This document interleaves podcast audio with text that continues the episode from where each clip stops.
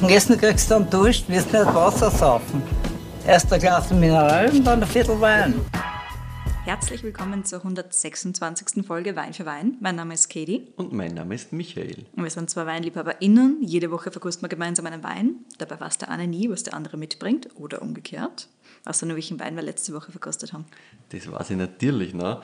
Und zwar haben wir Riesling-Sekt von Frank John im Glas gehabt. Richtig. Genauer gesagt den Riesling Brüt 50 mit 50 Monate Hefelager, wie der Name schon sagt. Genau. Sehr, sehr schönes Ding. Extrem spannende Geschichte von Frank John. Der ist ein richtiger Tausendsasser, wenn man so sagen kann. Das ist ein gutes Wort für ihn, ja. Ja, weil ich meine, neben am eigenen Weingut riesige Beratungssachen, wie sich das alles in einem 24-Stunden-Tag immer ausgeht, weiß ich nicht. Genau. Aber auf jeden Fall super spannend, super spektakulär, was er alles tut. Und der hat halt schon sehr, sehr gute und klare Ansätze und das schon eine Zeit lang. Ne? Also, Richtig. Du hast gesagt, was 40 Jahrgänge hat er Das mittlerweile schon gemacht. 40 Jahrgänge, ganz genau. Irre. Das ist Also- schon relativ wild, finde ich. Ordentliche Erfahrung. Ja, und dass er neben seinen 10 Hektar, die er mittlerweile hat, so im Prinzip europaweit nur mit ungefähr 10.000 extra Hektar betreut. Ja, das das ist ist schon so wild, das ist ja. kaum vorstellbar, meiner Meinung Saugeil nach. einfach. Aber ja, Guter Typ. So ist es. So, und nachdem ich letzte Woche einen Wein mitgebracht habe, bist du diese Woche dran. Aber davor haben wir noch einen Hinweis in eigener Sache für euch. Ganz genau, es wird nämlich Mitte nächster Woche, also Augen offen halten, unsere erste Sonderfolge erscheinen. Hm, genau. Wir haben uns gedacht, es ist Zeit für so ein kleines Zusatzformat und deswegen werden wir in so unregelmäßigen Abständen, also ihr könnt das nicht festnageln, wir wollen jetzt nicht unbedingt was versprechen, Sonderfolgen. Ja, wir, wir werden es nicht schaffen einzuhalten, wenn wir jetzt irgendwas sagen. Na. Mindestens x-mal in dem Abstand. Nein. Wir machen es einfach so, dass hin und wieder kommen, wann es sich bei uns ausgeht. Genau. Aber es werden auf jeden Fall Sonderfolgen sein mit unterschiedlichen Gästen aus der Wein- und Gastronomiebranche. Genau, also nicht nur WinzerInnen und Winzer, sondern eben gerade Leute aus der Sommelerie, WeinhändlerInnen, alles Mögliche, was halt irgendwo in dieser Wein- und Gastro-Bubble ganz spannend ist oder wen wir ganz spannend finden. Also Genau. genau, solche Menschen werden wir einladen oder besuchen, je nachdem, wie es sich halt ausgeht, und ein bisschen mit denen quatschen, was eigentlich sie gerade so tut, wie so einer Weg in diese ganze Weinthematik ist. Wir werden natürlich auch gemeinsam ein bisschen was verkosten. Genau so ist es. Und wir haben jetzt die erste Folge schon hinter uns. Die kommt dann, wie schon gesagt, Mitte nächster Woche. Also heute auf jeden Fall eure Augen offen. Und unsere regulären Folgen gibt es natürlich weiterhin. Selbstverständlich. Es wird einfach ein Zusatzformat sein. Genau. Das heißt, weiter geht's mit regulär. Nachdem Regulär. du was mitgebracht hast, habe ich jetzt wieder mal was mitgebracht. Du hast und ich mir gedacht- Schaumweinwochen gehen weiter. Ja, das finde ich sehr, sehr gut. Das können wir gerne unendlich fortsetzen. Du weißt ganz genau, schöner Schaumwein, der freut mich Ich sehr. weiß. Deswegen habe ich da schönen Schaumwein mitgebracht. Na Ne? gut, schauen wir uns das einmal an. Sehr, sehr golden. Schöne Bubbles haben wir da. So. Yes. Sorry, ein feines Mousseux. Ja, auch das. Je nachdem, wie du das halt sagen willst. Ah, die Nase gefällt mir schon sehr gut. Da haben wir jetzt neben so, ich finde fast so getrocknete Marille, die wir da drinnen haben. Mhm, mhm, Finde ich gut, ja. Auch so was, was Heuiges fast. Ja. Dann gar, also sehr, sehr fein das Ganze. Nichts Mhm. schreit, es ist alles sehr, sehr verbunden miteinander. So ein bisschen was Abfälliges natürlich auch drinnen Voll. wieder. War auch eher so ein bisschen reiferer Apfel, finde ich. Ja, Also mir gefällt das mit der getrockneten Marille so Mhm. dazu auch sehr, sehr gut, ja. Ein ganz kleines bisschen dieses Hefethema natürlich. Voll. Aber das ist sehr fein. Ja, Das, das- wieder, auf, das haben wir auf der Brioche-Seite, meiner Genau, Meinung das ist, das ist briochig, das ist schön, aber ist nicht, nicht so umwerfend irgendwie. Das, das ist fein integriert in das Ganze. Mhm. Ja, genau. Für dieses kleinste bisschen Buttrigkeit haben wir da drinnen. Voll. Und so ein bisschen finde ich immer diese Würze in Richtung so Nelken und so Spaß auch Ja, genau. reingeschmissen da dazu. Sehr schön. Also er freut mich sehr. Ja, ich habe mir fast gedacht, dass dir das sehr freut. Es erinnert mich, wurscht, dazu kommen wir nachher. Ja. Erzähl dir mal, was es Erzähl mal, schmeckt. was schmeckst und dann schauen wir an, was dir das erinnert Sehr gut. Mhm. und ob es richtig ist. Also, du hast am Gaumen am Anfang wirklich schön mundfüllend dieses relativ feine Mousseux, du hast Mhm. diese relativ feinen Bubbles da drinnen. Voll. Und dann schon eine schön Säure. Mhm. Nicht überbordend allerdings, aber schön da. Ja. Auch so, dass halt am Schluss dann wirklich der Guster sofort da ist auf den nächsten Schluck. ja. So ein bisschen das Salz hinten dran. Ja, es wird so, ich wollte Mhm. gerade sagen, es wird hinten raus wirklich schön salzig dazu und halt so zitrussalzige Noten Mhm. am Schluss, was da bleibt. Vorne weg so ein ganz kleines bisschen Cremigkeit, das ist Mhm. sofort weg allerdings. Ja, das schiebt die Säure sofort raus. Mhm. Voll. Und dann kommt halt so dieses dieses Apfelthema wieder rein. Ja, Apfel, Birne, diese ganzen Sachen. Mhm. Wobei da ich beim Apfel bin. Dann hinten raus, also ganz feine Kräutrigkeit, aber wirklich sehr, sehr fein, sehr zurückhaltend das Ganze. Mhm. Generell ist der Abgang sehr, sehr clean, finde ich. Es ist viel mehr auf der Salzigkeit als auf diesem Kräuterwürze-Thema. Also das bleibt jetzt nicht von der Kräutrigkeit her immens, sondern das schirbt mit der Säure, mit dieser Zitrus-Salzigkeit richtig schön durch, macht halt einfach Speichelfluss und gehen wir. Ja, genau. Und nächster Schluck. Ja. Super cool gemacht. Gefällt mir gut. Ist jetzt auch was, was wirklich erfrischt. Vollkommen. Also das ist Komplett. was, das die aufweckt. Yes. Und das ist eines der, meiner Meinung nach, der schönsten Sachen, die Schaumwein machen kann. Das Ja. ist das Aufwecken. Dieses schöne kleine, dieser schöne kleine Mix aus, aus Säure und so diesen Bubbles, Ja. der die einfach dann wieder ein bisschen fast frischer werden ist lässt. richtig belebend. Ja. Mhm, Genau, Voll. belebend, wundervoll. also dieses kleine bisschen Gerbstoff hinten noch Ja, ist gell? sehr schön. Ich habe mir, ich hab mir gedacht, ich gebe dir noch ein, ein bisschen Zeit, Mhm. dass du das auch noch selber erzählst, weil ich habe mir das auch gerade selber gedacht davor Ja, ja. schon gedacht, na warte, ich lasse dich noch ein bisschen weiter erzählen. Das ist schon schön, gell? Ja, voll. Weil es halt einfach so dezent, weil ich finde, am ersten Schluck merkst du es nicht, am zweiten spürst du es dann so ein bisschen Ja. und halt schön drinnen, macht einfach mega Spaß. Voll. Schönes Ding. Und wie schon gesagt, sehr schön, sehr geradlinig. Diese Apfeligkeit und so weiter, auch wirklich, wirklich schön integriert in dieses ganze Ding. Es schreit nichts, es ist alles relativ balanciert und es Mhm. hat trotzdem so Säure-Power. Voll. Und es ist jetzt trotzdem nichts, was ich als ultra klassisch einstufen Mhm. würde für jetzt Frankreich, muss ich da ehrlich sagen. Ja. Also ich war außerhalb von Frankreich. Soweit so richtig. Okay, gut. Es ist nicht Champagner, das finde ich schon mal gut. Ja, Aber es ja, erinnert nein. mich jetzt an nichts aus der Champagner, muss ich ganz Nein, ehrlich sagen. nein. Es hat schon so ein bisschen was, was, was kühl-kalkiges, auch dieses Zit- Zitrusige, dieses, dieses, aber es hat, stilistisch Ja, ja. ist es ein bisschen nicht, nicht Champagner. Es ist schon was Eigenes, es ist nicht Genau. einfach nur Versuch, Champagner nachzumachen. Ja, Das ganz genau. korrekt, genau. Und das finde ich super, ganz Ja, ehrlich. ja, voll. Weil das ist meistens, also meistens ist es so, dass du sagst, ja, geht irgendwie in die Richtung Champagner, aber du merkst, es geht sich nicht aus. Genau. Und das da sagt, Ja, das ist schon was das Eigenständiges. ist komplett eigenständig. Ja. Ich meine, ich- ganz Natürlich hat es Ähnlichkeiten von einzelnen Sachen, wo du sagst, okay, gut, man versteht schon, woher das, das Interesse kommt, sagen ja, wir genau. mal so. Aber es ist jetzt nicht trotzdem klassisch, was klassisch Eigenes. Champagner. Genau. Genau. Aber es ist, also wenn man du gesagt hättest, nein, es kommt aus Champagner, hätte ich es auch hundertprozentig geglaubt, ohne dass ich jetzt irgendwie Ja. Belege dafür brauche. Das ist überhaupt gar kein Ding. Aber, und wir sind super cool. Das ist auch noch zu sagen. Also wir sind, wo was super cool ist, Ja. aber wir sind nicht, nicht Frankreich. Soweit so korrekt. Okay, gut. Das heißt, wir können eh nur in, in Deutschland oder in Österreich sein, meiner Meinung nach. Mhm. Weil es hat auch nichts von jetzt irgendwelchen Schaumweinstilistiken, was weiß ich, Cremant oder sowas in Richtung aus Loire, aus Bourgogne oder sowas in Richtung, das kann ich mir nicht vorstellen. Na, das Okay. ist auch wirklich generell nicht Frankreich. Also, So, aber Österreich oder Deutschland stimmt. ja, stimmt, ja. Das lässt mich jetzt natürlich wieder bei dem Problem auflaufen, dass ich keine Ahnung habe, wer dieses Ding machen kann. Wenn wir jetzt in Österreich und Deutschland schon, wobei in Deutschland haben wir noch nicht so viel, aber in Österreich haben wir jetzt einige Leute schon durchgehabt, die einfach schönen Schaumwein machen. Und so viel mehr gibt es nicht. Beziehungsweise da kenne ich auch viel von denen relativ gut.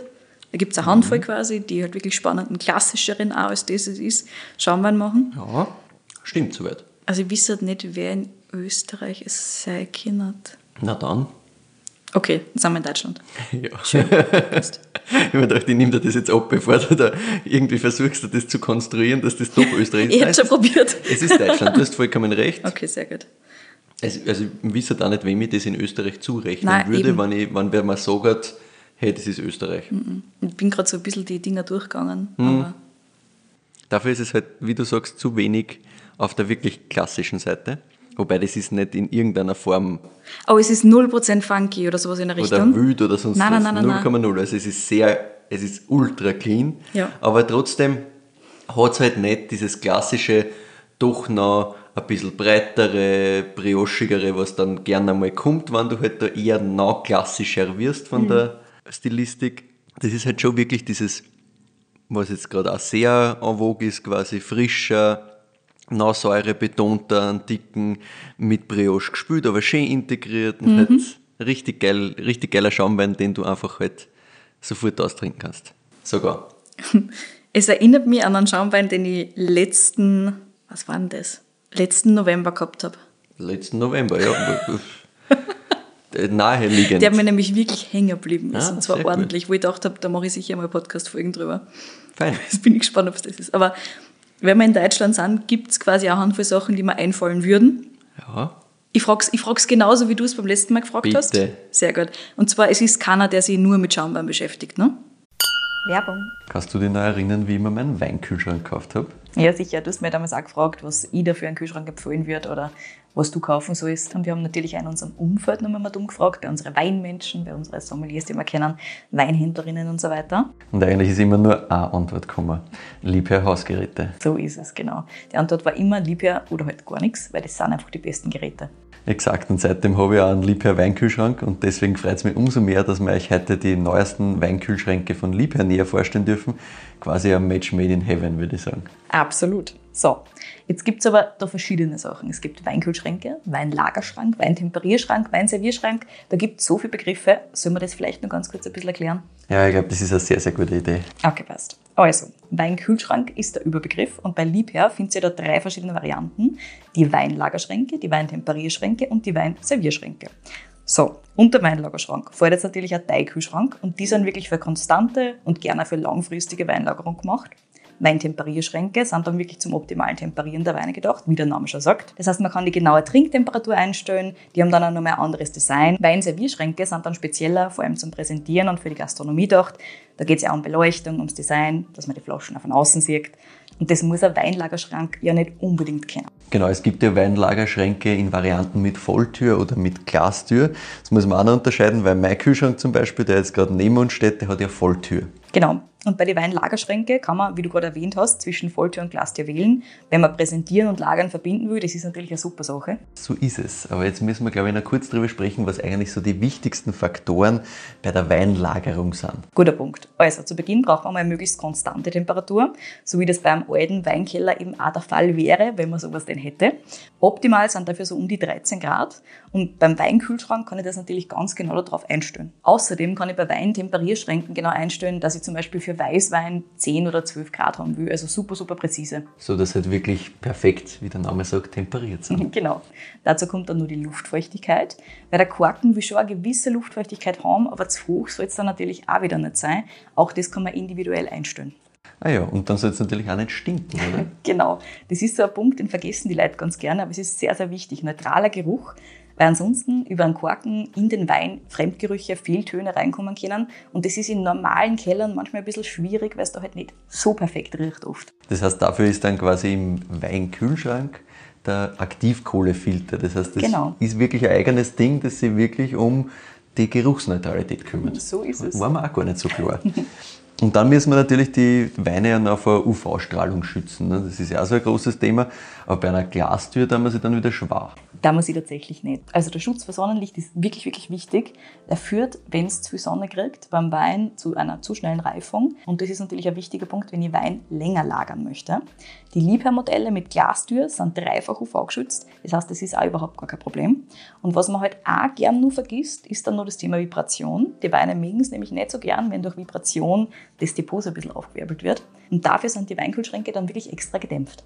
Siehst du, das habe ich tatsächlich gar nicht gewusst, aber hat mein Kühlschrank natürlich eingebaut.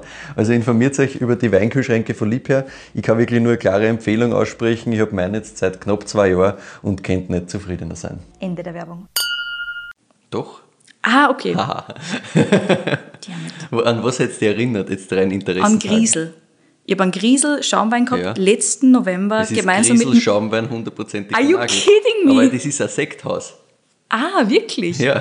Ups. so weit bin ich noch nicht gekommen. ah ja, der, der Recherche war mal wirklich scheiße. Ich habe noch nicht recherchiert. Okay. Ich habe nur den, Sag Also- ich auch richtig scheiße. ein, ein lieber Freund von uns gemeinsam, hyped Griesel Mhm. Recht. extrem. Absolut. Und wir haben da einen getrunken. Und ich bin halt mit unterdurchschnittlichen Vorstellungen reingegangen. Und Nein, das nein, hat das mich halt weggeblasen. Weil ich mir gedacht habe, ich weiß, also ich habe Griesel, ganz ehrlich, ich habe mich davor überhaupt nicht damit beschäftigt gehabt. Es, gibt halt einen Freund von uns, einen gemeinsamen, der das durchaus hypt und der immer sagt, das ist super, das ist super, das ist super. Und ich habe gesagt, naja, dann Shoutout, bestellen wir halt Philipp. einmal an. Ja, genau. Hi Philipp. Bestellen wir halt einmal an. Ist mir wurscht. Schauen wir uns das halt an. Das ist. Und ich bin halt mit wirklich, also ich bin mit keinen Erwartungen reingegangen. Ich weiß es eh, der ist super, der gute Mann, der hat super Weingeschmack und alles Mögliche. Aber ich, ich weiß nicht, weil halt Griesel, ich habe null, null Bild davon gehabt quasi. Und dann habe ich den, also habe ich den hingestellt gekriegt und ich glaube, es war ein Weintag. Auf jeden Fall habe ich den getrunken und habe mir gedacht, fuck, der ist richtig, richtig Ja. gut. Und der hat eben genauso diese Stilistik gehabt, die der auch hat. Super. Ist Stark. das witzig? Also, Sehr bitte, stark. Wir müssen das jetzt wieder für die nächsten 100 Folgen aufheben, dieses, diesen Moment, wo ich einmal auf einen Winzer Richtig drauf gut, richtig gut. Super genagelt, haut mir So komplett geil. meine Einleitung zusammen. Sorry. Aber das macht nichts. Das ist passiert natürlich nicht oft. Wobei, vielleicht haut es mir eh gar nicht zusammen, weil wahrscheinlich wirst du trotzdem so antworten, wie ich es erwarte, nachdem du ja eh kein Research gemacht hast dabei. Nein, ich habe es nur halt auf die Listen geschrieben, natürlich, auf die Podcast-Liste, Ich hätte jetzt habe, so aufgebaut, insgesamt die Folge, dass du länger noch nicht weißt, was es wirklich dann ist am Schluss. Macht nichts. Sorry. Weil ich finde es ganz spannend, weil Griesel ist jetzt der Begriff, die Person dahinter, die für die Weine verantwortlich ist, nicht so wirklich meiner Meinung nach, zumindest in unseren Kreisen glaube ich nicht so viel, weil halt Griesel vorne steht. Wie viel sagt dir der Name Nico Brandner? Null. Ja, das habe ich mir gedacht. Der Nico Brandner kommt aus einem, wie er selber sagt, dunklen Tal in Franken Okay. und hat mit Wein erstmal wenig zu tun. Er macht sein Abitur, dann Zivildienst und arbeitet dann als Bankkaufmann. Dann fragst du dich natürlich, warum bitte Bankkaufmann und Richtig. wie kommt man dazu? Äh, ist ganz lustig, weil einerseits hat er sich gedacht, ja, das klingt seriös, das kann man schon mal machen, weil er nicht gewusst hat, was er wirklich machen soll. und andererseits hat sein Papa, kein Spaß, dort die Bewerbung abgeben. Sein und die Papa? haben wir halt angerufen und genommen. Okay. Also so ein bisschen Vitamin B plus, Geil. so ein bisschen der Papa hat sich gedacht, naja, bevor der Bub nicht weiß, was er macht, check ich ihm halt einmal einen Job. Ne? Also der Nico hat das Thema Bankkaufmann dann gemacht, Mhm. hat halt in einer Bank gearbeitet und er sagt selbst, er hat schnell gemerkt, das ist gar nicht so seins. Ah ja, na, schlecht. Aber er hat sich halt gedacht, naja, bisschen verhaut, ein bisschen einen Fehler gemacht, weil langfristig wird das nicht sein, aber ist ja nicht so schlimm. Und so entscheidet er sich dann mit 25, also eine Zeit lang hat er schon gemacht, quasi nach Zivildienst, also knappe fünf Jahre plus minus. Ne? Das war so im Jahr 2009. Entscheidet er sich dafür, dass er sein Leben komplett auf den Kopf stellt und Winzer wird. Einfach Okay. so. Genau. Einfach so. Moment einmal, warum Winzer ist natürlich die Wie kommt er denn da Genau, drauf? wie kommt er drauf? Habe ich natürlich auch gestellt. Die Frage ist gar nicht so einfach zu beantworten. Also wir haben das dann versucht, so ein bisschen zu ergründen und so ein bisschen zu schauen, wo, wo das überall herkommt. Und er hat gesagt, ja, daheim bei den Eltern war Wein eigentlich nie ein Thema. Er kommt aus dem Westen von Franken, da hat es zwar rundherum ein bisschen Wein gegeben, aber so richtig Thema war es nie. Der Nico hat erzählt, dass er sich aber immer schon für alles, was gut schmeckt und riecht, interessiert hat. Guter Mann. Ja, voll. er, er weiß gar nicht so genau, wie das jetzt wirklich gekommen ist, aber was er sich noch erinnern kann, ist, dass in der Umgebung immer mal so Weinfeste gegeben hat und die haben ihm so ein bisschen gesagt, dass da unterschiedliche Sachen gibt, dass da mehr geht als einfach nur Wein, Punkt. Also da waren halt immer so die Winzerinnen und Winzer da und hat, man hat halt ein bisschen verkosten können und so. Ja. Jetzt nicht auf einem super Niveau oder sonst was, das war alles sehr einfach Ja. insgesamt. Aber trotzdem hat er damals halt für sie mal abgespeichert gehabt, okay, Wein ist was, das gibt es nicht nur in Weißwein, Rotwein, sondern da gibt es schon wirklich Unterschiede zwischen den Sachen, die mir schmecken und nicht. Und da hat er sich gefühlt eh relativ viel davon mitgenommen. Genau. Dafür, dass er nur sehr jung war. Genau, aber er ist trotzdem halt nicht so richtig beim Wein hängen geblieben damals. Das hat dann erst später, wie er selber erzählt, durch ein bisschen ein dummes Erlebnis. Also er hat Ups. selber ein bisschen, er ist heute nicht mehr so stolz drauf wie vielleicht damals, wahrscheinlich auch damals nicht wahnsinnig, aber man muss ihn am Kontext sehen. Was hat er da um Himmels Willen? Nein, nichts so Schlimmes, wie es er dargestellt hat.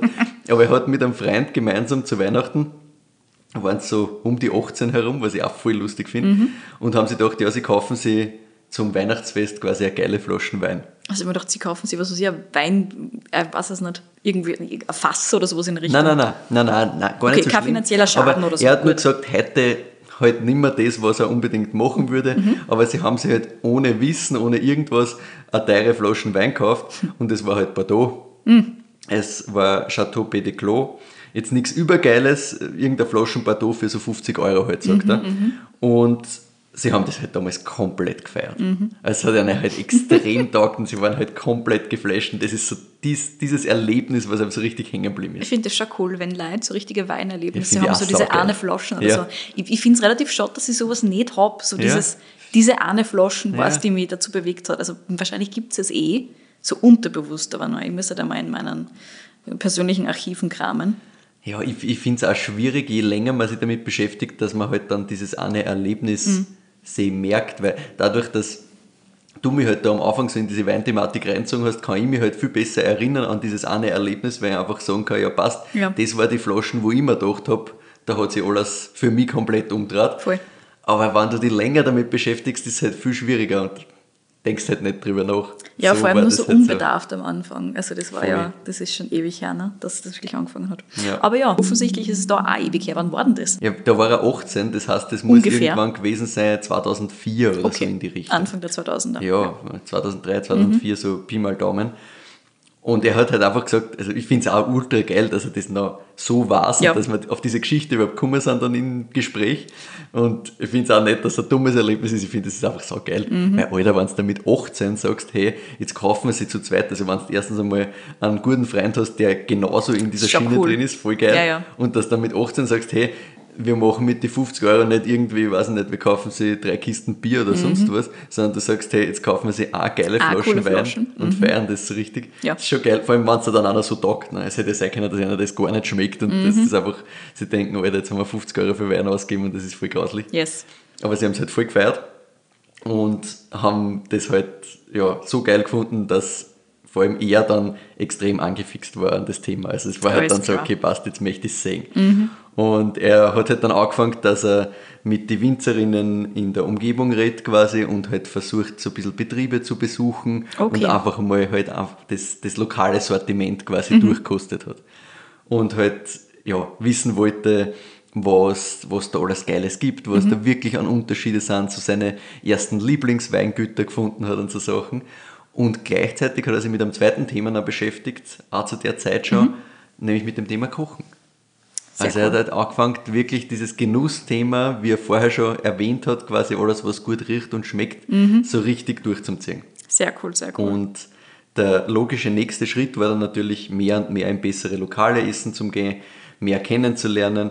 Und er hat dann mit einer Partie Freund den Deal gehabt, dass sie immer zu Weihnachten das so gemacht haben, dass jeder 50 Euro mitgebracht hat am Tisch gehabt hat quasi und er hat um das gesamte Geld dann äh, fünf Gänge Menü mit Weinbegleitung gemacht quasi. Sehr also cool. Also richtig ernst genommen, war halt voll sehr, in dem Thema gut. drinnen und das mhm. hat er halt einfach extrem taugt.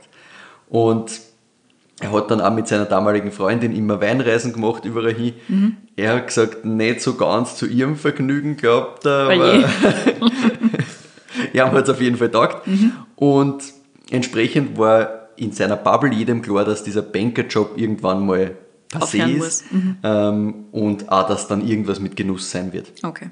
Ob es jetzt Wein oder Essen ist, das war eigentlich so ein bisschen eine Überlegung, wo er geschwankt hat. Also das hat ihm ah, beides ja. gereizt und das war also, es waren beides Sachen, mit denen ihm die Leute rund um ihn auch verbunden haben. Es war ja. nicht so, dass jetzt alle gesagt haben, ja, der Nico, der wird sicher Winzer, mhm. sondern das war schon so, ja, der wird irgendwas machen mit Essen oder Trinken, ja. aber ob das jetzt der Sommelier ist, ob das irgendwie in, in Weinbau ist, ob das irgendwie Koch ist oder so, alles, alles offen. Mhm. Und für ihn war es halt dann so, dass er einfach gesagt hat, naja, aus Außensicht quasi hat für ihn immer der Beruf von einem Winzer spannender gelungen als der von einem Koch. Er hat sich immer gedacht, puh, also jetzt so in der Küche den Stress, den Druck zu haben, das glaubt er ist nicht hundertprozentig so seins. Das verstehe ich voll. voll. Ich finde auch, dass Koch einfach so nicht punktuell stressiger klingt, sondern dauerstressiger. Ja, voll. und Winzerin, Winzer sei sicher punktuell unglaublich stressig und es ist ein sehr großer Druck. Aber es gibt da wieder Phasen, die nicht ganz so wild sind. Ich finde, das klingt auch besser. Also ich verstehe es. Ja, ja, es ist, insgesamt klingt es halt einfach noch viel breiteres Spektrum, was du an Tätigkeiten hast und viel mhm. abwechslungsreicher. Und das war das, wo er gesagt hat, uh, das ist, glaube ich, glaube ich, leibender, ich mache lieber, ich gehe lieber in diese Richtung quasi. Mhm. Und so hat er halt dann auch seine Zeit als Banker in Miltenberg am Main, das war also die nächstgrößere Stadt, wo er halt gearbeitet hat, mhm. beendet und hat beschlossen, er wird Winzer. Es hat die Möglichkeit gegeben, das als äh, duales Studium Weinbau und Önologie am Weincampus in Neustadt in der Pfalz zu machen. Aha. So zwei Autostunden entfernt mhm. gewesen von ihm. Hat er sich gedacht, passt, perfekt. Allerdings braucht man auch dort zuerst mal eine Berufsausbildung zum Winzer. Wirklich? Ich meine, das, das ist so ein Geisenheim-Spezifikum, aber anscheinend nicht. Nein, das ist da in diesem, also zumindest in dem Studium, in dem dualen Studium, das er gemacht hat, war es genauso, dass du mhm. zuerst einmal eine Ausbildung braucht hast und dann quasi halt so nach der Lehre das Studium draufgesetzt hast, mehr okay. oder weniger. Das heißt, er hat von seinem Bankerberuf, wo er ganz gut verdient hat, einmal zum Azubi auf einem Weingut wechseln müssen. Gingen Sie weniger Bordeauxflaschen aus, ja? Genau, auf das kommen wir eher gerne. Was hat sich der Nico aber gedacht? Wenn er schon jetzt als Azubi anfängt, dann muss er wo anfangen, wo richtig geiler Wein gemacht wird. Ja, sicher. Was er halt zu dem Zeitpunkt halt gerade als richtig geilen Wein empfunden hat. Und zwar. Sag mal nicht, dass ins Bordeaux gegangen ist. Nein, genau. Und zwar natürlich direkt Bordeaux, weil da wirst als deutscher Azubi, der sich überhaupt nicht Easy. auskennt, gleich mal aufgenommen und die sagen, ja, wir haben auf die gewartet. Nein, also natürlich was, was viel naheliegenderes, nämlich in den Nachbarort von Miltenberg, nämlich nach Bürgstadt. Da hat es nämlich einen Produzenten gegeben, den hat er für seine Spätburgunder immer recht gefeiert. Und da hat er sich gedacht, passt, ich will in meinem neuen Lebensabschnitt als Winzerlehrling oder Azubi halt wo beginnen, wo ich wirklich die Weine auch richtig feiere. Und ich fange nicht einfach einmal bei irgendeinem Betrieb an. Recht so. Wie alt war er da? Also wie viele Jahre sind vergangen in seinem Bankerleben, bevor er gewechselt hat zum Winzerleben? Na, wie gesagt, also er hat sich mit 25 dazu entschieden, Winzer zu werden. 25. Das heißt, 25 Okay. war das, das war 2009. Also so fünf Jahre ungefähr, Pi mal Daumen, wenn man rechnet mit Zivildienst quasi und Ja, allem drum Sinn. und dran, schätze er wird um die 20 gewesen sein, wie er halt begonnen hat in der Bank. Und dann mit 25 hat er halt hingeschmissen. Fünf Jahre Banker und dann Ende. Genau. Reicht, glaube ich, ja. Ja. Jedenfalls ähm, hat er sich gedacht, passt, er geht wohin, wo es richtig geilen Wein gibt. Und das war damals eine gute Entscheidung, das ist heute noch eine gute Entscheidung. Das Weingut heißt nämlich Weingut Rudolf Fürst. Ah, wirklich? Yes. Und der Paul Fürst, der in ganz Deutschland und darüber hinaus für seine Spätburgunder bekannt ist, ist mit voller Arbeitsmontur da gesessen quasi. Der Nico ist mit seinem Anzug reingekommen, weil er halt als Banker quasi gewohnt war, dass er halt mit dem Anzug wohin geht. Also er hat selber, Nico hat selber gesagt, ja, er ist halt mit dem H&M-Anzügle hingekommen. Und dem hat dem erzählt, ja, er wird jetzt Winzer.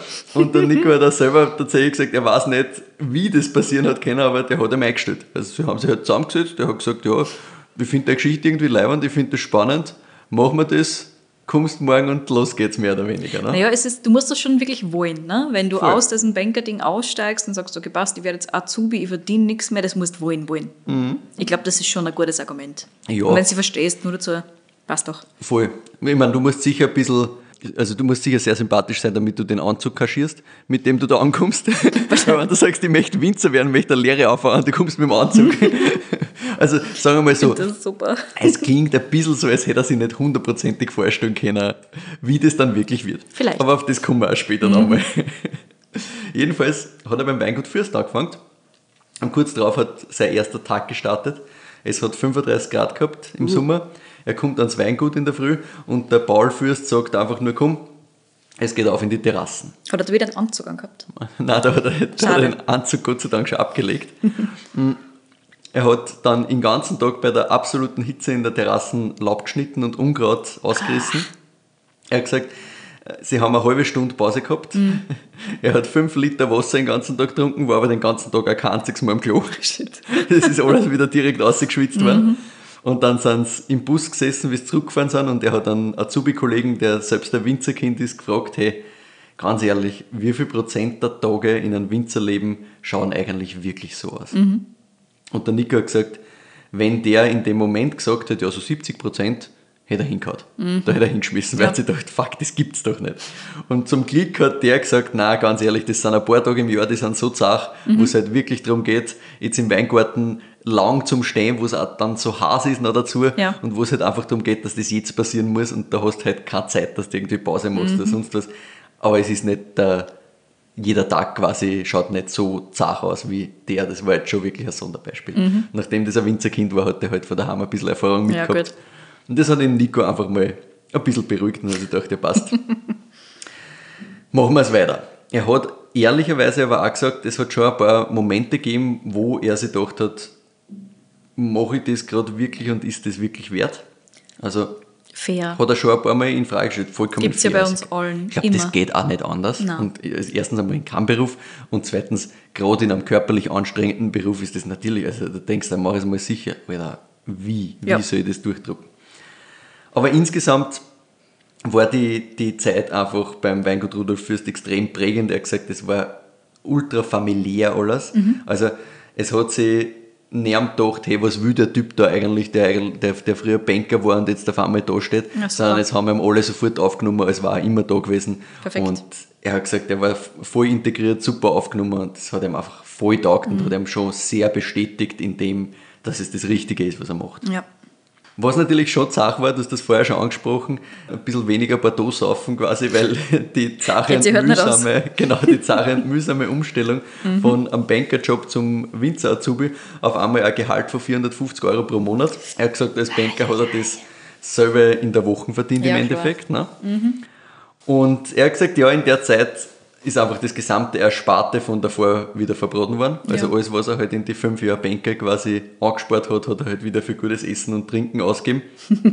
Weil natürlich hat er dann einen gewissen Lebensstandard in dem Bereich Genuss sich schon erarbeitet Ja, gehabt. vor allem nach fünf halt, Jahren, du bist ja schon gewohnt. willst das halt nicht mehr aufgeben. Nein. Und du weißt halt, was geil ist dann. Und da, Mhm. also, ja, schwierig, da den Schritt zurückzumachen. Aber insgesamt äh, ist nicht nur das ein bisschen tricky gewesen.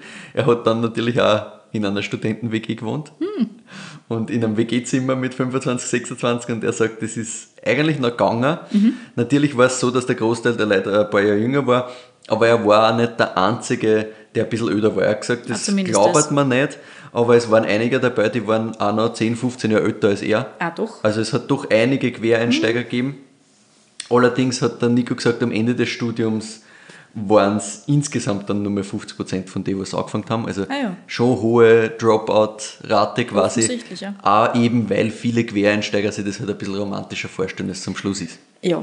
Logischerweise. Auch das kann ich mir vorstellen. Ja. Und der Nico hat dann eben in Neustadt vor sich hin studiert, Hm. hat dann ein paar Praktika gemacht, unter anderem auch in Österreich bei Feiler Artinger. Ah, Und an der Mosel beim Ernie Losen. War er Ernie. Voll. Und was er wirklich einmal so genau machen will, das war ihm damals allerdings überhaupt nicht klar. okay. Weil als Nicht-Winzerkind hat er halt kein Weingut, das er übernehmen kann. Ja. Er hat keine Weinbauern in der Familie, er hat keine große Erbschaft oder generell jetzt irgendwie Vermögen hinter sich gehabt, um sich einfach ein Weingut zu kaufen oder sonst was. Keine großen Connections irgendwo hin, ne, weil er halt wirklich komplett Quereinsteiger. Somit war es jetzt nicht so, dass man sagen, ja passt, los geht's, ich übernimm daheim oder sonst ja. was, sondern du stehst halt eher mal mit nichts da und musst einmal schauen, was überhaupt geht. Genau. Ja. Es hat mich so ein bisschen erinnert an äh, unsere Folge Nummer 96 bei Odinstal. Andreas Schumann hat ja eine ähnliche Geschichte erzählt, Mhm. Ja. na, ohne den Background. Und er weiß zu dem Zeitpunkt auch noch nicht, was er weintechnisch wirklich machen will. Mhm. So generell haben wir ja gehört, gestartet hat er eben mit Bordeaux, dann mit Spätburgunder ein bisschen. Mhm. Er hat gesagt, er hat sich dann erst in die Richtung Weißwein gewagt. Ah. Und erst ganz als letzten Schritt hat er dann begonnen mit Schaumwein. Also das hat wirklich dauert. Mhm. Einfach aus dem Grund, weil er Schaumwein immer mit irgendeinem Billigsekt verbunden hat Aber eh. und halt lang keine guten Schaumweine getrunken hat. Das ist, das ist so ein Deutschland-Problem. Ja, klar. Und bis zum gewissen Grad auch Österreich auch, Österreich-Problem. ja sicher, weil es halt also bei Aber vielen wirklich- Winzerinnen ist und so Winzer ein- einfach keinen guten Schaumwein gibt. So ein Deutschland-Problem Ja. und Österreich-Problem. Ja. Es gibt halt auch, also mittlerweile, es wird eh immer besser, Gott sei Ja, Dank, ja. sowohl in Deutschland als auch in Österreich. Definitiv. Also es gibt ja mittlerweile sau, sau, sau guten Sekt. Also echt Yes. mega. Aber das war halt zu der Zeit, ne, das ist ja doch nochmal einige Jährchen her. Ja. Weil das haben wir jetzt irgendwo halt 2010, 2012 Mhm. oder sowas in die Richtung, also doch über zehn Jahre her. Da war das noch nicht so einfach. Stimmt. Aber er hat gesagt, das, was er halt dann dahin gebracht hat, war schon so, dass er auch durch die ganzen Praktika und so noch mehr natürlich mit Winzerinnen und Winzer zusammen war und verkostet hat und dann immer wieder irgendwo halt so ein Winzersekt dabei war. Ne? Irgendwer, der halt Riesling gemacht hat und mal einen Sekt aus Riesling gemacht hat oder sonst was, wo er gesehen hat, oh, Moment, also das geht ja über diese Billigplöre, was du als Sekt verkauft kriegst im Supermarkt, Genau. weit hinaus. Das Da ist ja schon ein geiles. Thema. Genau. Aber war für ihn halt wirklich lustigerweise das Letzte, was er so für sich entdeckt hat. Er hat zuerst Rotwein getrunken, dann hat er Weißwein getrunken und dann ist er erst draufgekommen, dass Schaumwein auch geil ist. Mhm. Tja. Aber er ist, wie du siehst, halt sehr stark da hängen geblieben. Offensichtlich, ja. Ja, und das ist natürlich dann auch immer intensiver geworden, diese Schaumwein, dieses Schaumweininteresse, auch von den ersten Winzersekten, die er halt irgendwo probieren hat können, bis hin dann zu richtig Winzer-Champagner und da voll in die Tiefe, weil er hat halt Ja. gesagt, das ist sowas Geiles, dieses äh, paradoxe Spiel aus eleganter Leichtigkeit und doch Komplexität und Kraft gemeinsam mit dem Umami, das die Hefe bringt. So hat es er ausgedrückt. Das ist das, was Erma und Schaumwein halt fasziniert. Unterschreibe ich ihm komplett. Ja, voll, ich finde, das ist sehr, sehr schön auf den Punkt gebracht, was geilen Schaumwein wirklich ausmacht. Voll. Was diese, ja, wirklich dieses Paradoxe hin und her eigentlich, das ist halt geil. Ja. Und deswegen hat er dann auch gesagt, okay, passt. Mein letztes Praktikum, was ich machen muss, muss in Richtung Schaumwein gehen, weil es halt einfach ja, immer mehr sein Thema geworden ist. Auch so ein bisschen, weil es sehr, sehr gut zu seiner Lieblingsküche passt, nämlich der japanischen Küche.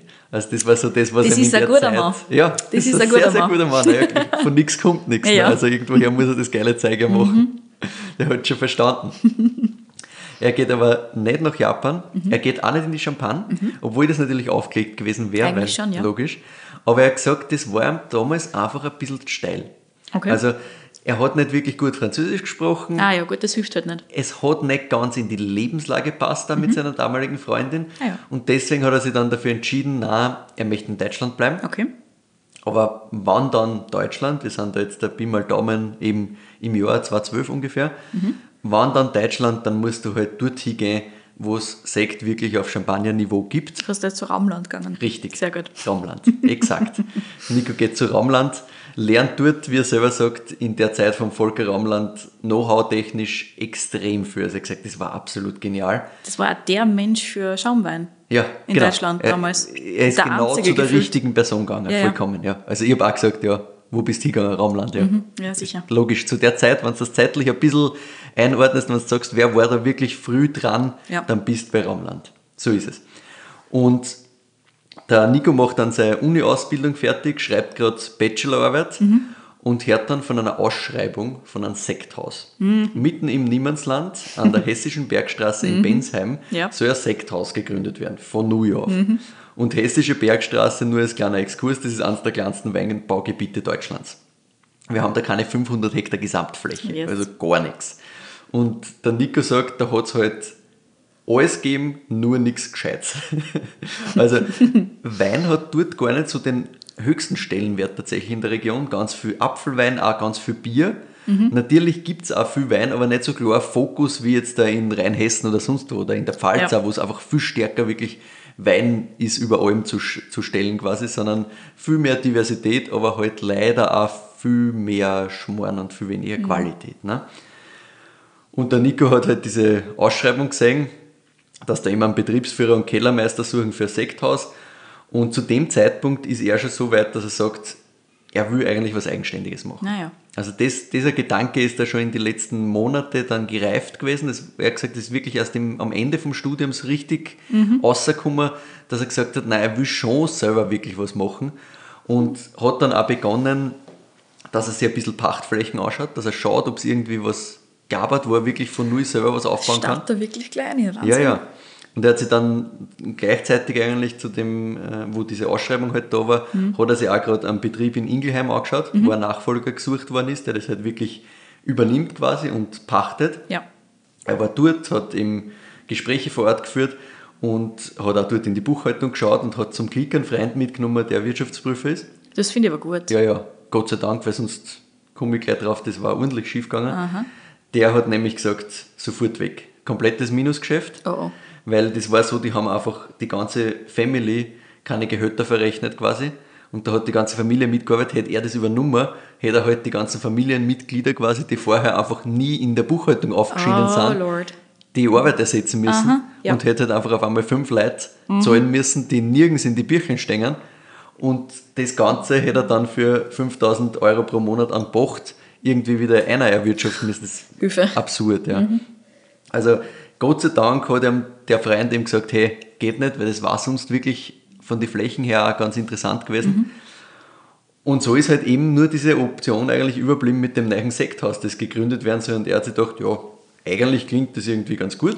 Ich kann Sekt machen, kann komplett äh, alles im Keller machen, weil das Projekt komplett auf Traubenzukauf ausgelegt ist. Genau. Er hat sich gedacht, das klingt eigentlich alles sehr, sehr gut. Ich kann Sekt machen, kann auch wirklich komplett alles im Keller machen, muss nicht im Weingarten draußen, weil das hat ihm damals noch nicht hundertprozentig so interessiert. Ja, ja. Aber das Ganze war komplett auf Traubenzukauf ausgelegt.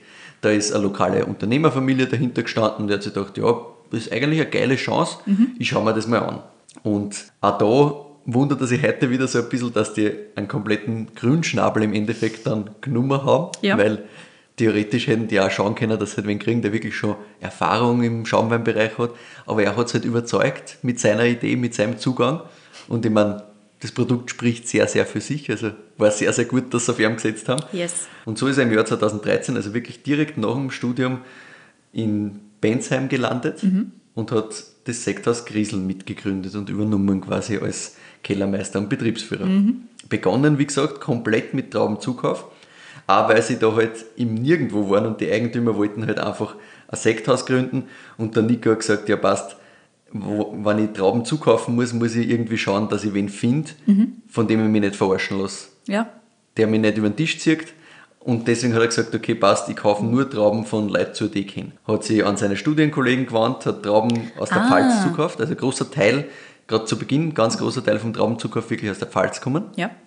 Und 2013 waren es dann so um die 10.000 Flaschen, die es produziert haben zum Start. Aber das Thema mit, mit Sekt, gerade nach Methode traditionell, das kannst du ja nicht sofort am Markt bringen. Das braucht ja mal Hefelager, Braucht Zeit, braucht Zeit. Genau, wie der Nico sagt, zwölf Monate Hefelager hat er selber ausgehalten, bis er, bis er die Sachen released. Er hat gesagt, er ist komplett auf glühende Kohlen gesessen, weil Ja, sicher. du musst so lange warten, bis du das irgendwie rausgibst.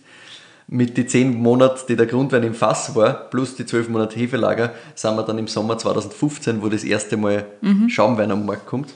Und die Resonanz war eigentlich von Anfang an richtig, richtig gut. Sie haben beschlossen, also die Gründerfamilie gemeinsam mit ihm quasi von Anfang an beschlossen, keine Werbung, weil ein Grundsatz war immer, das gesamte Budget muss in die Qualität fließen. Und Stark. Voll. Stattdessen waren sie halt ganz viel bei Verkostungen dabei, haben geschaut, dass sie ein Produkt überall, wo es gegangen ist, präsentieren können. Und was auch geholfen hat zu dem Zeitpunkt, war gerade der Mathieu Kaufmann bei Reichsrat von Bull. Der ist da gerade geholt worden. ne? Wir haben das in der Folge zum Weingut Christmann vor zwei Wochen gehört, wo wir ein bisschen auch über das Sektgut Christmann, eh Kaufmann geredet haben. Und Genau. der Mathieu äh, ist ja damals von Bollinger oder Boulanger, je nachdem wie man es ausdrücken will, zu Van Bull gekommen.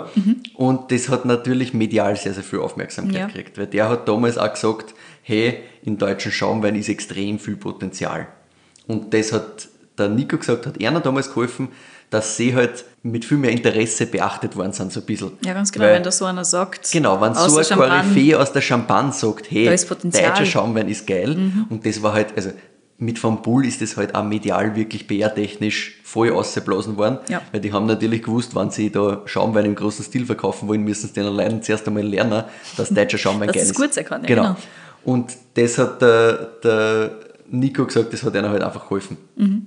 Und das war für, für See oder auch für das äh, Sektors Krax ein bisschen so ein, ein Kickstarter, sagt er. Und gleichzeitig hat es eben am Markt nicht so viel Player gegeben. Ne? Ja, ja. Wir haben Raumland schon genannt, das ist vom Bull dann eingestiegen Mhm. groß und eben Grisel, Krag, diese kleineren Häuser, die Es da gibt dabei eh waren. nicht so viel, ja.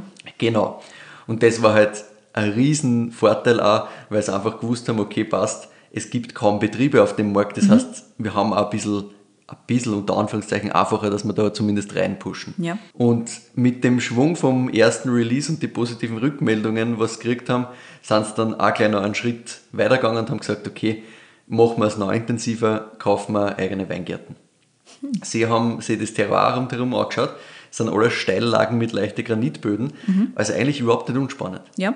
Und haben beschlossen, ja, passt, wir übernehmen da einen Betrieb, der keinen Nachfolger findet, der super Lagen hat rund um und um und haben dann auf einen Schlag 6,5 Hektar eigene Fläche gehabt. Vor allem, das ist ja ein relativ kühles Eck da. Ne? Voll. Relativ hoch, relativ kühl. Es ist hoch, es ist kühl, Ja. es hat äh, geile Böden, also das, das passt schon. Mhm. Das war wirklich das Problem einfach, dass das halt kulturell der Wein nicht so einen hohen Stellenwert gehabt hat. Das ist wirklich einfach das Spannend. Thema gewesen. Dass es halt nie so durchgeschlagen hat, weil Mhm. es so viele andere Sachen auch gegeben hat, die halt ganz gut funktioniert haben. Jedenfalls 6,5 Hektar auf, auf einen Schlag, auch nicht ohne. Ja. Über die Jahre ist es dann auch noch weiter gewachsen. So weit, dass mittlerweile nicht nur 15 Hektar Fläche selber haben, sondern auch noch ein Schwesternweingut von der Eigentümerfamilie gegründet worden ist, das mittlerweile selber 14 Hektar hat und auf Stillwein äh, spezialisiert ist. Also die machen vor allem Riesling, Spätburgunder und Grauburgunder. Also gibt es doch auch Stillweine. Ich habe nämlich Ja, irgendwie im Kopf gehabt, es aber gibt. das, das ist aber wirklich Schwesterweingut, das ist Okay. komplett getrennt. Okay, okay. Mhm. Also Griesel ist wirklich nur Schaumwein. Got it. Mittlerweile 15 Hektar bei Griesel plus auch noch ein bisschen Traubenzukauf. Mhm. Das soll langfristig natürlich in die Richtung gehen, dass der Traubenzukauf wirklich nur mehr im Einstieg ist Ja. und alles drüber aus den eigenen Lagen kommt. Macht Sinn, ja. Jetzt kommen wir mal kurz zum Wein, den wir da im Glas haben. Ja, bitte. Erzähl mal was. Das da ist 2019 Pinot Noir Prestige, Mhm. haben wir im Glas, also 100% Pinot Noir. Da sind noch ein bisschen Trauben aus der Pfalz, vom Olli Gabel aus Herxheim am Berg, also einer der höchsten pfälzischen Lagen ist es, sind da noch dabei. Da steht ein bisschen Spätburgunder auf Kalkboden, wo der Nico die Trauben eben zukauft. Mhm. Und der Großteil ist da schon aber Pinot von der hessischen Bergstraße auf Granitboden. Ah, ja. Also da haben wir noch so einen kleinen Anteil drinnen, das wird dann jetzt langfristig rausgehen. Ein paar Prozent aus einer Reserve-Solera sind auch noch drinnen. So 5 bis Aha. 6 Prozent, aber ganz wenig. Okay, spannend. Und dann sind 50% vom Grundwein im Holz, gebrauchtes Holz, Ja. und der Rest ist im Stahltank und dann passiert eigentlich so wenig wie möglich. Schwefel wird so weit wie es geht eigentlich komplett verzichtet. Der einzige Eingriff abseits vom Küvettieren dann passiert eigentlich beim Runterkühlen vor der Füllung, damit der Weinstein ausfällt. Das ist, was er gesagt hat, das ist eigentlich das Einzige, was er macht, weil er will Gushing vermeiden und deswegen einmal overkühlen. Wird der Grundwein spontan vergoren? Yes. Yes, yes, spontan vergoren. Insgesamt äh, 34 Monate, also knapp drei Jahre war der Schaumwein dann auf der Hefe. Zero Dosage, also einfach mit demselben Sekt wieder aufgefüllt. Ja. Degagiert übrigens im Juni 2023 diese Flasche. Und jetzt darfst du mir das gleich einmal bewerten. Kostenpunkt für den Pinot Prestige, das ist die Linie über Tradition und unter Exquisit, also das sind so die drei Linien. Das ist, also es geht danach noch einen Schritt weiter hoch. Kostenpunkt dafür, halte ich fest, 27, 28 Euro je nach Händler. Ja, ja. In Österreich hat das Vino Spirit, in Deutschland Weinfurore oder Weinhalle. Das ist schon geil, oder? Also Vor allem 28 Euro. Preis-leistungstechnisch. Aber das hat mich damals auch so komplett überrascht gehabt. Ah, deswegen haben wir gedacht, das kann jetzt nicht so weltbewegend sein, weil es ist ja nicht unbedingt teuer und Mhm. so weiter. Was, also die klassischen Vorurteile, die du dann einmal außerhauen kannst. Und ich bin heute wie damals sehr begeistert. Das Aber das heißt, den kann ich gar nicht gehabt haben. Ich finde das so super. Nein, 19 kannst du nicht gehabt ich finde das ne? so super, dass man hier die Connection da gemacht hat. Ich finde, das, das machen wir öfter. Ja, das ist voll gut. Vor allem so weit zurück auch. Also, Aber es gibt so Weine, die bleiben da hängen über naja, Jahre. Voll. Oder so Aber- Stilistiken zumindest, die da einfach hängen bleiben. Aber trotzdem musst du es dann im Moment erst einmal abrufen. Das ist schon gut. Ja, wobei, was ist Schaumwein, Ja. es ist halt, wenn du schon eine relativ kühle Stilistik hast und halt in die Richtung gehst, es gibt in Deutschland dann immer so viel. Wahrscheinlich nein. ist es deswegen gegangen. Aber ich finde das super, ich habe das vorher schon mal gesagt, ich, ich sage es ja jetzt nochmal, ich finde das wirklich einfach einen schönen Wein und du hast halt ein Preis-Leistungs-Verhältnis, das ein Wahnsinn ist. Ja. Absolut. Also ich bin bei, pff, was geben wir, einer 9,4 super Ja, ja, happy, voll. würde jederzeit wieder trinken, würde Genau. jederzeit wieder kaufen. Und ich meine, das Glas ist quasi sofort leer. Ja, also das, das, ist hat einfach Trinkfluss super. ohne Ende. Das heißt, die Flaschen ist auch sofort leer, nicht nur das Glas. Ne? Ja. Also, Und trotzdem ist es spannend, Ja. trotzdem hat es einen schönen Druck, trotzdem hat es einen schönen Säurebogen drinnen. Also das ist nichts, was einfach nur rinnt, sondern du kannst durchaus auch sehr viel drüber nachdenken. komplett. Ja. Und jetzt verstehe ich es auch ein bisschen mehr, wieso das Ganze so ist, wie es ist. Also ich finde das ganz gut. Ja, ja, voll cool. Und ich finde es halt einfach super spannend, wie man von diesem Quereinsteiger zuerst einmal halt einmal angefangen mit Rotwein, Weißwein und dann irgendwie mal langsam zum Schaumwein und dann gleich sowas da auszaubern. Also, weil ich meine, das ist 19, ne? er hat 13 dort angefangen. Ja, ja. Das ist quasi sechster Jahrgang, wo er überhaupt jetzt mal was gemacht hat. Und das hat von Anfang an ist das halt richtig geflogen. Es Ja. ist schon so geil. Absolut. Aber ja, der Junge hat schon verstanden und der macht das halt auch richtig gut. Was ich bis jetzt noch ausgespart habe, themenmäßig, weil es auch ein bisschen ein komplexeres ist, ist das Thema der Bewirtschaftung. Und zwar sind sie aktuell gar nicht zertifiziert. Auch gerade sehr am Überlegen, was sie tun sollen und wie sie das machen sollen. Ja, Grundsätzlich ist der Zugang einmal keine Herbizide, ja, nein, nein, nicht. Also das ist jetzt mittlerweile, sage ich jetzt mal schon, sehr Standard in dem Qualitätsbereich, wo wir da sind. Ja. Begrünung im Weingarten, Diversität im Weingarten grundsätzlich auch, das ist aber auch einfach landschaftlich gegeben, sagt der Nico, weil du hast da einfach keine so eine klassische Weinregion, wo du nur Weinflächen hast, sondern das ist divers, da hast du sowieso Bäume, Sträucher, Wälder, Äpfelbäume dazwischen, also Ja. das ist sowieso ein anderes Thema. Übrigens, Griesel macht auch Obstschaumwein, nur so Ah ja. nebenbei. Von Wiesen heißt das Ganze dann. schön. Jedenfalls, das, diese, diese Thematik der Diversität haben wir sowieso zu einem gewissen Grad. Ja. Aber das Thema, das Thema Bio allerdings scheitert so ein bisschen daran, dass der Nico sagt, er hat nicht hundertprozentig das Verständnis dafür, weil es halt teilweise, sagt er, recht random ist bei den Sachen, die zertifiziert sind und die Sachen, die nicht zertifiziert sind. Also er hat gesagt, bei manchen Mitteln ist so, die sind nach Bio erlaubt und andere wieder nicht, obwohl es im Endeffekt genau dasselbe sind teilweise oder sogar man sich anschauen kennt, was da wirklich für Stoffe drin sind, das eine sogar mehr von dem hat und weniger von dem. Wirklich? Also es ist ein bisschen, es ist halt schon ein bisschen Lobbying natürlich auch dahinter. Ne? Ja, gut, also was zulassen wird und was nicht. Eh. Sie haben es wirklich bei einem Spritzmittel quasi gehabt, das sie halt immer verwendet haben Mhm. und das ja jetzt äh, obtrat worden ist quasi, also eher noch nicht, aber das halt obtrat worden ist im Biobereich Ja. und das halt in verschiedenste Varianten immer noch gibt, nur das eine, was sie halt genutzt haben, was bei einer super funktioniert Mhm. hat, ist halt aus dem Bioreglement quasi rausgeflogen. Ja. Und Okay. jetzt sagt er halt, ja, das ist irgendwie, ich verstehe da nicht hundertprozentig, wie das alles so rennt und das ganze Lobbying-Thema geht dann halt auf die Nerven. Ich, meiner Meinung nach denkt man halt, ja, vielleicht musst du einfach einen Schritt weitergehen und das ganz von einer anderen Seite betrachten und sagen, okay, wie kann ich das überhaupt anders machen? Ja. und gar nicht auf dem mich aufhängen, dass ich sage, das eine Mittel ist da nicht äh, möglich, das andere Mittel ist dort nicht möglich, sondern dass ich mir vielleicht überlegen muss, wie mache ich das langfristig in die Zukunft. Aber da sind es, glaube ich, gerade so ein bisschen dabei, dass ja, sie halt einen Schritt nach dem anderen versuchen zu machen und ich glaube, sie brauchen einfach noch ein bisschen bis wissen, wo sie wirklich hingehen wollen Okay. und wie sie das wirklich lösen wollen, weil ich finde halt als Konsumentensicht jetzt von außen her, das ist halt keine Lösung. Ja. Das ist halt einfach, das ist für alle Beteiligten Arsch, das wissen sie eher, aber ja, schauen wir mal, wie sie das lösen. Sie werden schon einen Weg finden, der, der sinnvoll ist und der, der auch verständlich ist dann für, für den Konsumenten von außen. Das ist, glaube ich, halt ganz wichtig. Mit den 15 Hektar Fläche, was sie heute haben, produzieren sie knapp 100.000 bis 120.000 Flaschen. So viel? Ja, ja. Ist ah, das komplett unterschätzt. Voll, Also, voll. Da ist schon einiges da. Ähm, voller Fokus dabei auf Chardonnay, Weißburgunder, Riesling, äh, Pinot Noir und ein bisschen Meunier haben Mhm. sie auch. So viele Flaschen müssen sie übrigens auch einfach produzieren, um wirtschaftlich zu sein. Okay. Mhm. Schlussendlich. Ja, also das ist ganz, ganz simpel rausgesagt. Der Nico hat das auch so gesagt.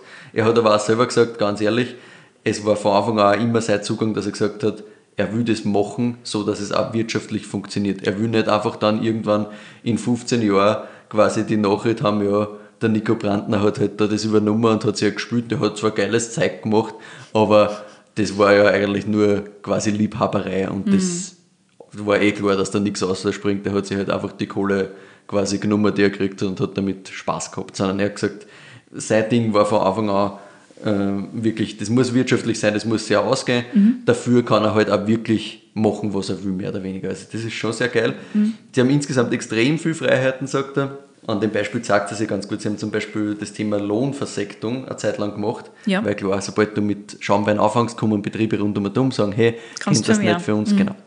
Und gerade wenn du es gut machst, sagen die halt, ja, wir haben da jetzt wen gehabt, aber das war nicht so geil, du bist gerade gehypt quasi, Ja. wir bringen unseren Grundwein zu dir, machen uns halt den Sekt. Und der Nico hat gesagt, ja, ist eh okay, es bringt halt zusätzliches Geld, aber es ist halt nicht wahnsinnig spannend. Und er hat dann mit seinem Team, also mittlerweile sind es sechs Vollzeit- und zwei Teilzeitkräfte im Weingut, ordentlich. voll, mit seinem Team gemeinsam entschieden, dass einer das eigentlich zu viel Zeit kostet und sie wieder mehr Zeit für die eigenen Sekte haben wollen Ja. und haben das dann mit den Eigentümern besprochen, haben gesagt, schaut her, so will man das machen. Und da ist ganz klar gekommen, ja passt, wir stehen voll hinter euch, Super. macht Sinn, äh, pushen wir lieber die Qualität vom eigenen Produkt, bevor wir da quasi ein bisschen zusätzliches Budget einholen. Das macht langfristig dann keinen Sinn. Mhm. Also da ist schon wirklich viel, viel Freiheit und viel Vertrauen da. Offensichtlich. Was, was auch ein ganz, ganz großes Thema im Moment ist, ist das Thema Export. Mhm. Es war natürlich von Beginn an klar, dass das Sektgut nicht dafür gemacht ist, dass du nur an der hessischen Bergstraße verkaufst. Das geht nicht. Ne? Ja, gut. Der, der Nico hat auch gesagt, das, das kannst du vergessen, auch preistechnisch. Also da kommst du nicht, kommst nicht drum, drum rum. Mhm, klar. Auch, dass es nur Deutschland ist, selbst das hat er gesagt, war von Anfang an klar, das geht sich auch nicht aus. Sondern du musst das wirklich groß machen. Du musst, halt, wenn du schon ein geiles Produkt machst, musst du auch schauen, dass du alle Leute, die das schätzen können, erwischt quasi. Das heißt, sie haben im Moment 30% Export, also immer noch sehr, sehr viel natürlich innerhalb von Deutschland. Ja. Es geht viel nach Skandinavien, auch Österreich sagt, er geht sehr gut. USA geht, äh, Benelux natürlich, also so in diese Richtung. Und aktuell geht es tatsächlich auch darum, dass man sowohl die Qualität steigert, aber auch den Preis immer weiter steigert. Also jetzt ist es gerade noch so günstig, das wird sich in den nächsten Jahren schon ändern, weil der Nico sagt schon so offen, natürlich Qualität müssen wir immer steigern, aber wir müssen auch mit dem Preis jetzt nachziehen, weil jetzt haben wir Sicher. ein gewisses Standing, jetzt haben wir es immer etabliert, jetzt kennen die Leute einmal unser Produkt quasi. Jetzt müssen wir mit dem Preis auch einen nächsten Schritt machen, weil da steckt so viel Arbeit drinnen, das musst irgendwo auch honoriert kriegen, sonst geht sich das halt Natürlich. nicht aus. Absolut, das Und macht gerade wenn Sinn. du sagst, lieber noch mehr Qualitätsschraube drehen, dann musst du natürlich auch sagen, dann muss ich noch mehr Preisschraube drehen, weil ich sage, Ja. ich tue Traubenzukauf, äh, setze ich noch weiter runter, dann kann ich natürlich nicht um denselben Preis weiter hinausgehen. Das ist Klar. Eh logisch. Das bringt mich auch schon zum klassischen Abschluss unserer Folgen, nämlich zum Thema, wie geht es eigentlich weiter in die Yes. Zukunft. Außer, dass das Zeug jetzt noch viel zu billig ist und in Zukunft ein bisschen teurer wird. Einerseits geht es da bei der Prestigelinie darum, dass der Nico eigentlich lieber vier als die aktuellen drei Jahre Hefelager haben will. Ja. Also noch längere Hefelagerung insgesamt.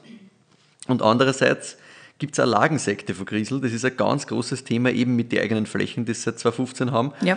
Und da wird jetzt der Fokus einfach noch mehr auf das Thema Terroir gesetzt. Also sie haben schon einen ersten Lagen Pinot rausgebracht und in Zukunft kommen dann noch ein weiterer Pinot sowie zwei Weißburgunder Lagenschaumweine. Weißburgunder. Voll. Spannend. Ist voller Fokus bei einer. Also Chardonnay, Weißburgunder, Pinot. Aber dass Weißburgunder Lagenweine machen, weil Weißburgunder halt trotzdem ganz gerne mal schon ja, Top-Sekt irgendwo macht. Aber, Cuvée-Partner ist ja genau. voll.